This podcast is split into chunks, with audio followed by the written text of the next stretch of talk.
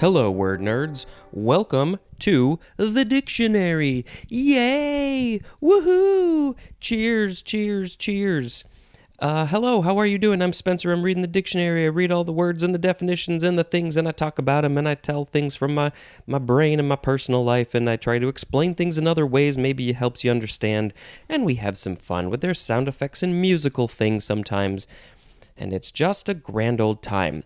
There will be a guest in tomorrow's episode. You know how I know? Because I already recorded it.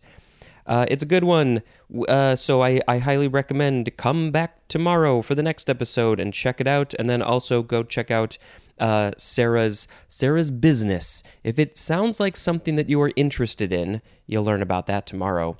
Uh, go go check it out. Check out all the things that she's got. Uh, let's see. Uh, and actually, we do reference we reference a few words at the end of this episode. I know sometimes this goes out of order a little bit, but but you are must you must listen to this in order. Go back to the beginning if you haven't. Start there. Follow the journey from beginning to end. Let's take this journey together. We are going to take a short little journey today, and it's starting with the word dihydroxyacetone. D I H Y D R O X Y A C E T O N E. This is the last of the D I H words. I don't know why, but I have uh, started a habit of telling you the first three letters and talking about that, and I didn't. I didn't do it in the last episode. We went from D I G to D I H. So this word, I'm not going to say it again. It's a noun from 1895, a glyceraldehyde isomer C3H6O3 used especially to stain the skin to simulate a tan. Wait, is this literally just spray tan? Dihydroxyacetone? Hmm, interesting. Um, and it does. So if you look at the uh, the chemical makeup, there's double the hydrogen to oxygen, H6O3. And I guess uh, in the previous episode, we had dihydroxy prefix, which is two hydroxyl groups. So I guess a hydroxyl group is probably, hmm, well, what, what would it be? Would it be H? No, it would be maybe one maybe one i don't i don't really know something about double the h's to the o's double the h to the o. Here i go with my flow. That's as much as my brain can do. Okay that was uh, actually the last dih word. Here is one dij word and the sound effect is going to be pardon me. That's the sound effect but i have to finish the phrase. Do you have any dijon mustard? That's not how the phrase goes, but some of you might know. How how do you pronounce this? You can say Dijon, Dijon, or Dijon. That's the first word with a capital D I J A, no, O N. D I J. Oh my God, the letters are hard to say. D I J O N, and then the word mustard, noun from 1938. It is a prepared mustard made from dark mustard seeds, white wine, and spices. I didn't know white wine was in there. It is from Dijon, France. Dijon. D- you have to say it Frenchy. Dijon, France. Um, I don't care for this mustard. I'm I'm a I'm a I'm a good American, and I like my yellow mustard my my palate, my tasty palate is not so defined. It's uh, it's not refined either. And so I don't know, I just never really cared for this stuff. Maybe I should try it again. Maybe I'll appreciate it now. My tastes definitely have changed as I've gotten older, so let's let's give some Dijon mustard a try. And of course, when I was a kid, the the most popular brand of Dijon mustard was Grey Poupon, and so there was that commercial. Pardon me, do you have any Grey Poupon? You could just. There was a time. I think I'm stealing this joke from somebody else. There was a time. It's not a joke. There was a time when people would just roll down their windows and say to random strangers, Pardon me, do you have any Grey Poupon? The next word, pardon me. Uh, this is a fun word. I definitely chuckled the first time I heard it. It is dik-dik. I think the first dick is emphasized. It is D I K hyphen D I K, noun from 1883. The plural is either just dik-dik again or dik-diks.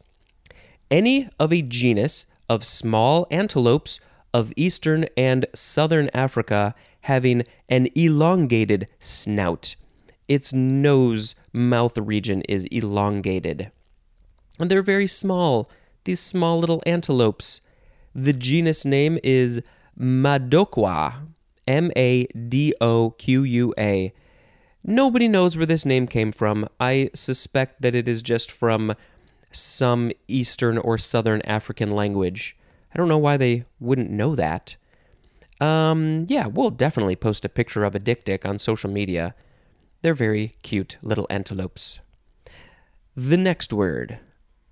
Uh, okay, that was the first D I K word. We got a few more. The next one. Pardon me.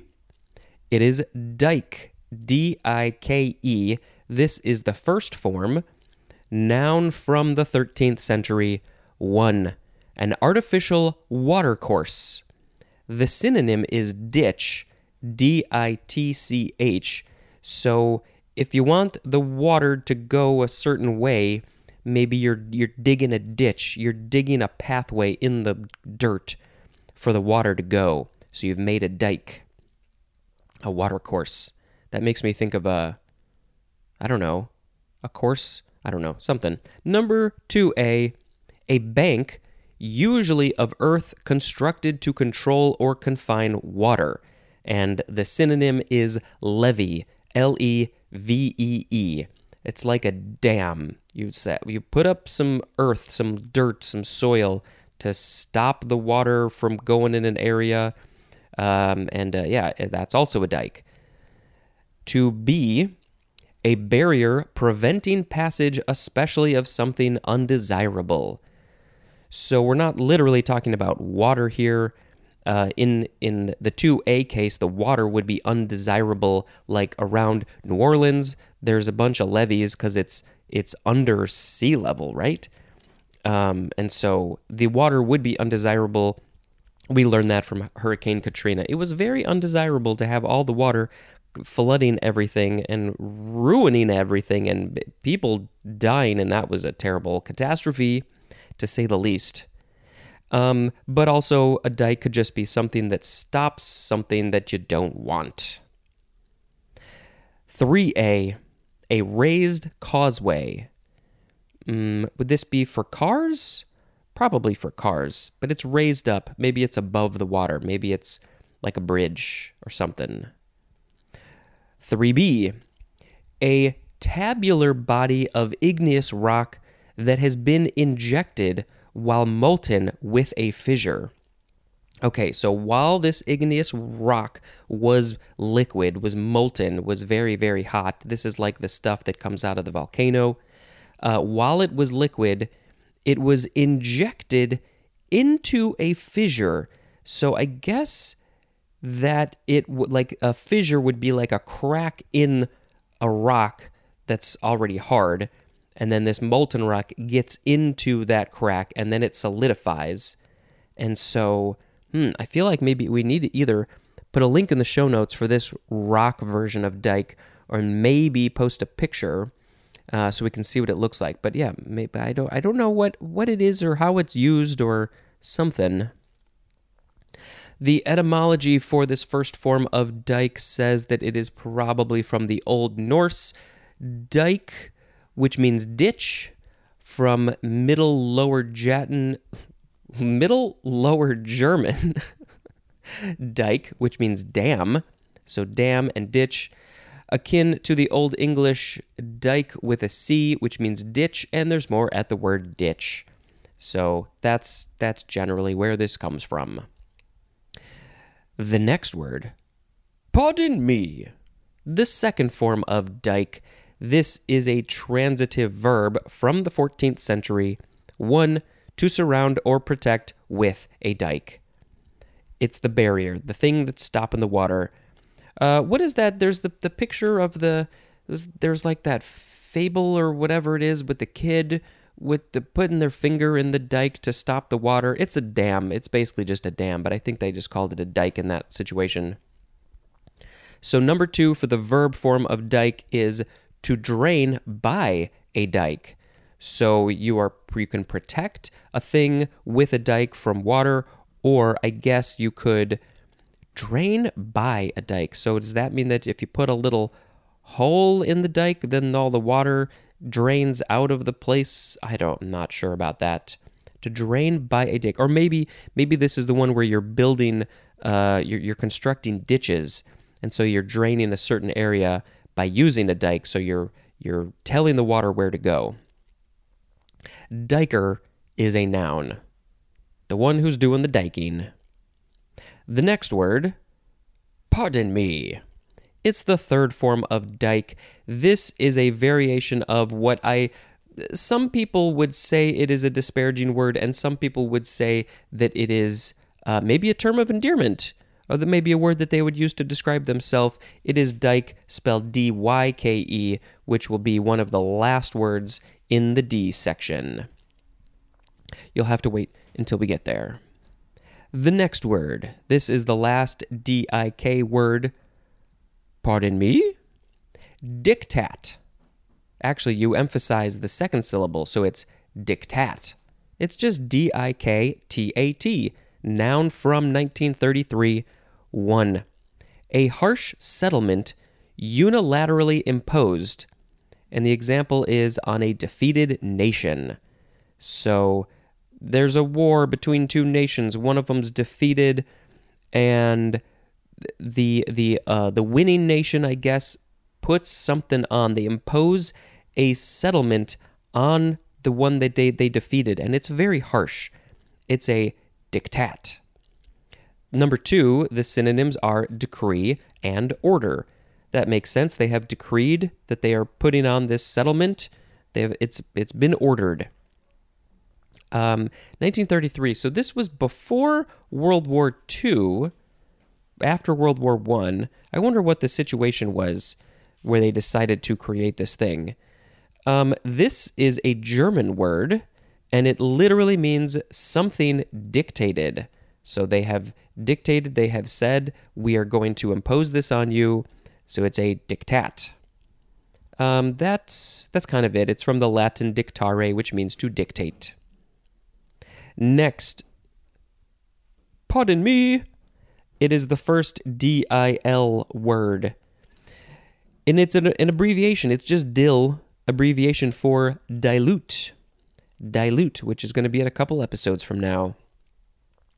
Next, pardon me, Dilantin. Capital D I L A N T I N. It is a trademark and it is used for, I don't know how to pronounce this, phenytoin? P H E N Y T O I N. Phenytoin. Some sort of drug, I'm assuming. Dilantin. Have you taken your Dilantin today? The next word. Pardon me. Dilapidate. Dilapidate. This is a verb from 1565. We are starting with transitive number one to bring into a condition of decay or partial ruin, as in, furniture is dilapidated by use. And that is a quote from Janet Flanner. F L A N N E R. Flanner. Um, I think it's funny that it's worded to bring into a condition of decay. You are bringing it that way. You're doing some things uh, because it's a verb. You know, you, there's an action involved in in doing the decay. You use your furniture a lot. Maybe you're jumping on the bed, sitting on the couch for 30 years. Yeah, it's going to get dilapidated. Number two is archaic, and the synonym is squander. Squander. So if you're squandering a thing, you're dilapidating it. And we have one intransitive definition, which is to become dilapidated. the furniture is becoming dilapidated. The empty, abandoned building is becoming dilapidated because nobody lives there, nobody is upkeeping it. It's just fallen apart. Maybe there's vines and plants growing. I can't wait until all the humans are dead and everything becomes dilapidated. Dilapidation is a noun. This is from the Latin verb dilapidare, which means to squander or destroy. From dis plus lapidare, which means huh, to pelt with stones. So, um, interesting. If you are pelting a thing with stones, um, it will become dilapidated. It will be destroyed piece by piece, little by little by little. Um, and then lapidare is from lapid or lapis, which means stone. Hmm. Never knew that dilapidate was from stone. I guess, hmm, yeah, that's interesting. And it's kind of funny because stones technically do become dilapidated over many, many years of um, erosion, but it's a very, very slow process. One of the slowest processes in the, the whole world. Next, pardon me. I want my Dijon mustard. Dilapidated is next. Adjective from 1565. Decayed, deteriorated, or fallen into partial ruin, especially through neglect or misuse, as in a dilapidated old house. Let's fix it up. Let's make it nice so people can live in it and it's not so dilapidated. But they are, they do look very cool. Dilapidated houses. You just want some creepy family to live there, and it's you're in a horror movie. Ooh. Pardon me. Dilatancy. That's the next word. Dilatancy. Noun from 1565. Hmm. Same word, same year as the last word. Dilatancy is the property of being dilatant, which is Pardon me. The next word, dilatant. Adjective from 1885. Now, wait a minute. Dilatancy is the property of being dilatant, but that word didn't even exist in some form until 320 years later? That doesn't make any sense. There must have been, it must have been around. Huh. Okay, dilatant is increasing in viscosity and setting to a solid as a result of deformation by expansion, pressure, or agitation. Increasing in viscosity and setting to a solid. So, this is about, I guess, a liquid turning into a solid.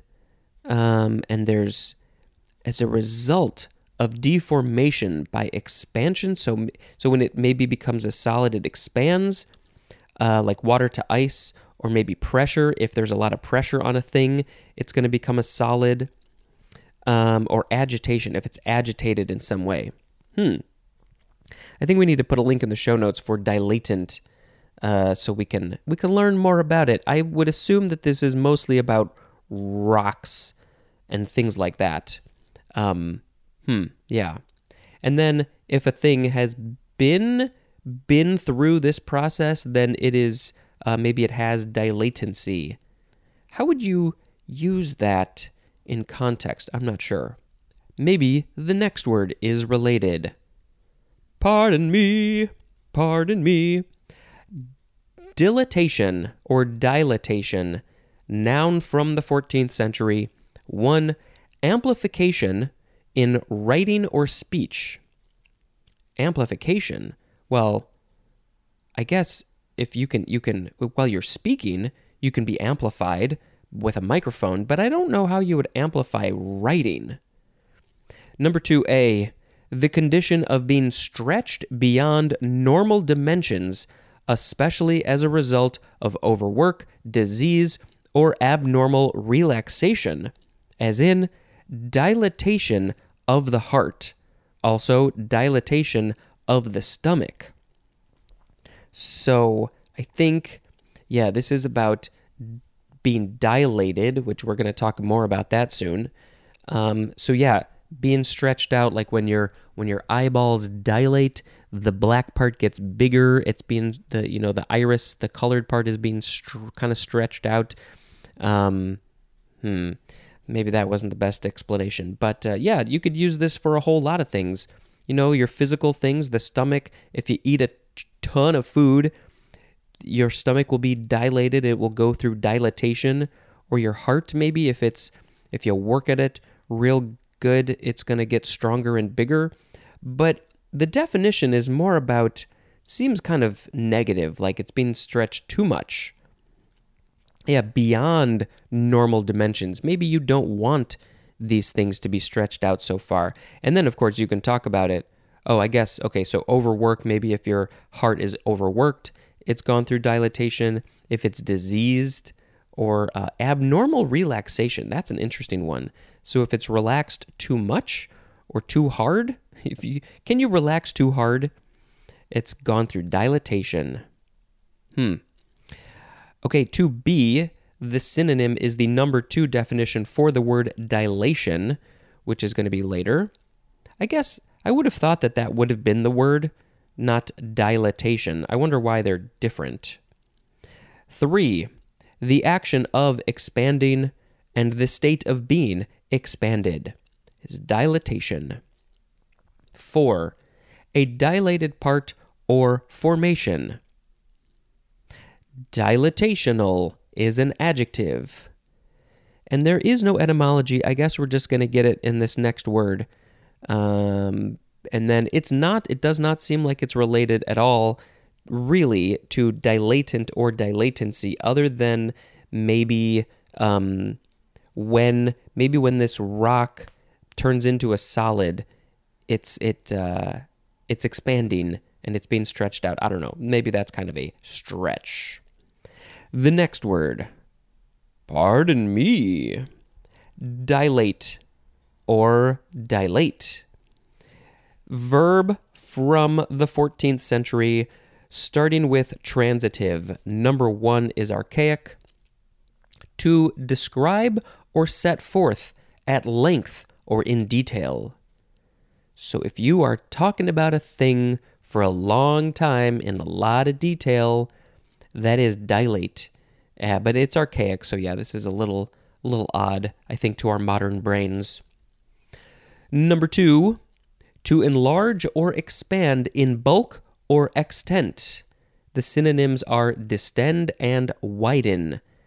Definitely think of like your stomach if it's distended, if it's uh that that's an interesting thing that the body does. If it's not getting food, it gets distended and you get that belly. You know, there's those images of the kids in Africa say who are not getting a lot of food and they look like they're full because they got big bellies, but it's the opposite. I think I may have that right. So, enlarging or expanding, that's dilate. That's what this whole word's about. Here is intransitive one to comment at length, and the synonym is discourse. Um, and this is usually used with the words on or upon. Dilate on, dilate upon. If you're just talking about a thing a lot, like I sometimes do here, I'm dilating my words. Uh, this one definitely seems related to the number one archaic transitive definition, but I guess in that context it doesn't really get used. But it does get used in intransitive. Number two, to become wide, and the synonym is swell, as in the pupil of the eye dilates and contracts. The pupil is the black part. It gets bigger when it dilates, and when it's contracting, it gets smaller. My, my, the cats, when they're really interested in a thing, their eyes will dilate so they can see better what's going on. A synonym for all is the word expand. Dilatability, dilatability, that is a noun. If a thing can dilate or not dilatable, it's the same same idea, adjective, and dilator or dilator is a noun. And uh, we actually talk about that word, the dilator, in the next episode. So, um, so you know, look out for that.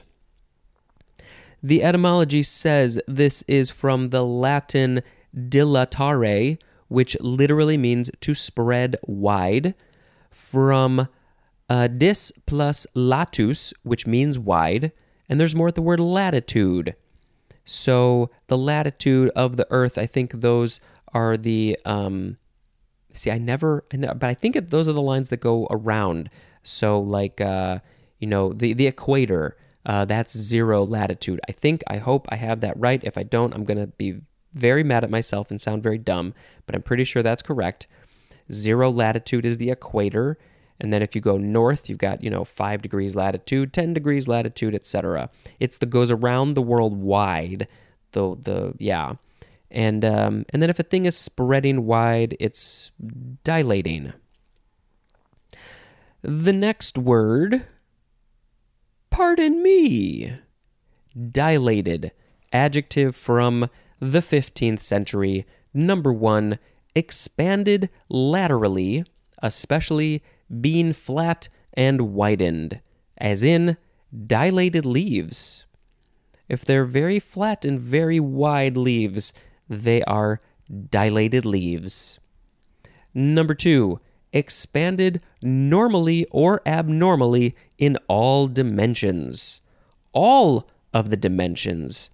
The three dimensions that we have here, also the fourth dimension of time, and then all the other dimensions, which I won't bore you with.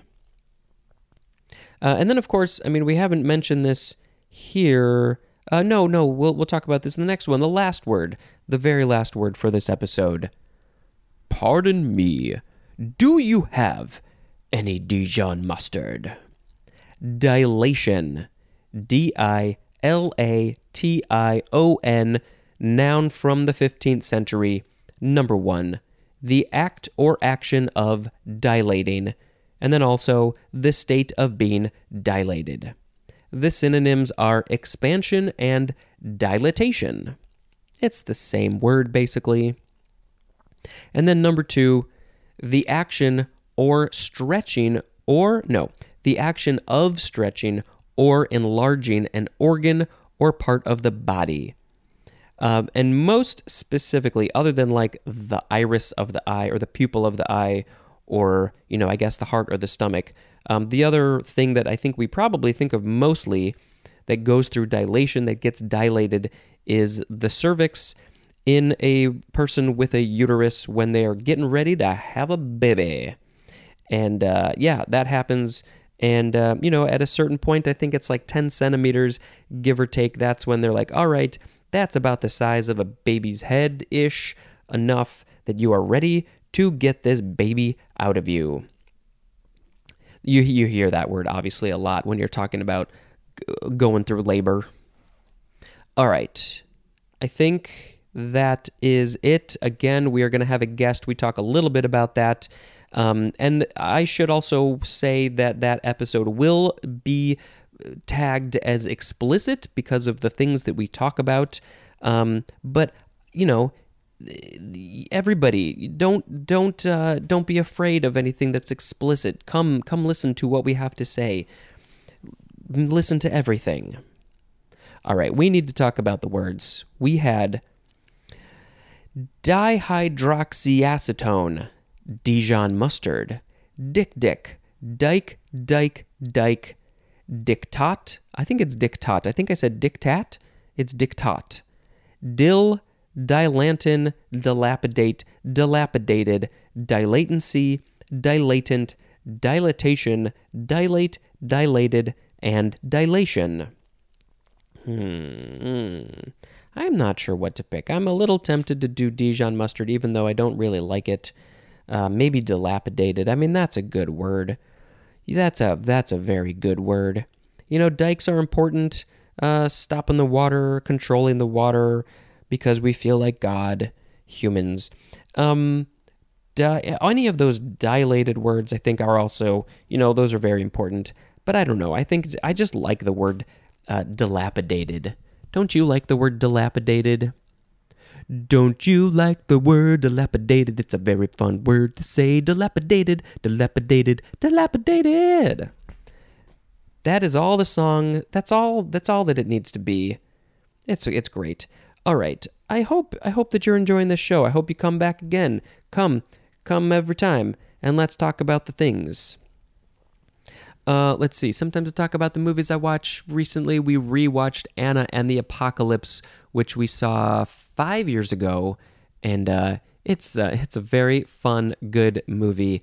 It is a what is it? It is a Christmas time Scottish teenager musical. Yeah. Oh, oh, zombie movie. I forgot the most important part. it's also a zombie movie. Uh, yeah, Anna and the Apocalypse, highly recommended. Uh, what else? Anything? Uh, yeah, if you're into, uh, well, you know, it's. Um, oh, I think I totally forgot to mention this. Uh, we recently had Christmas a few days ago. I didn't ever say Merry Christmas.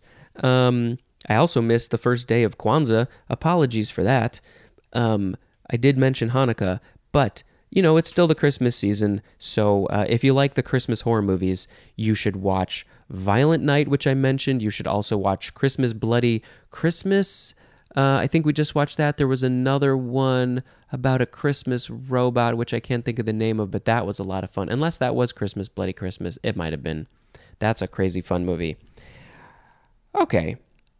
I think that's it. Thank you very much for listening, and until next time, this is Spencer dispensing information. Goodbye.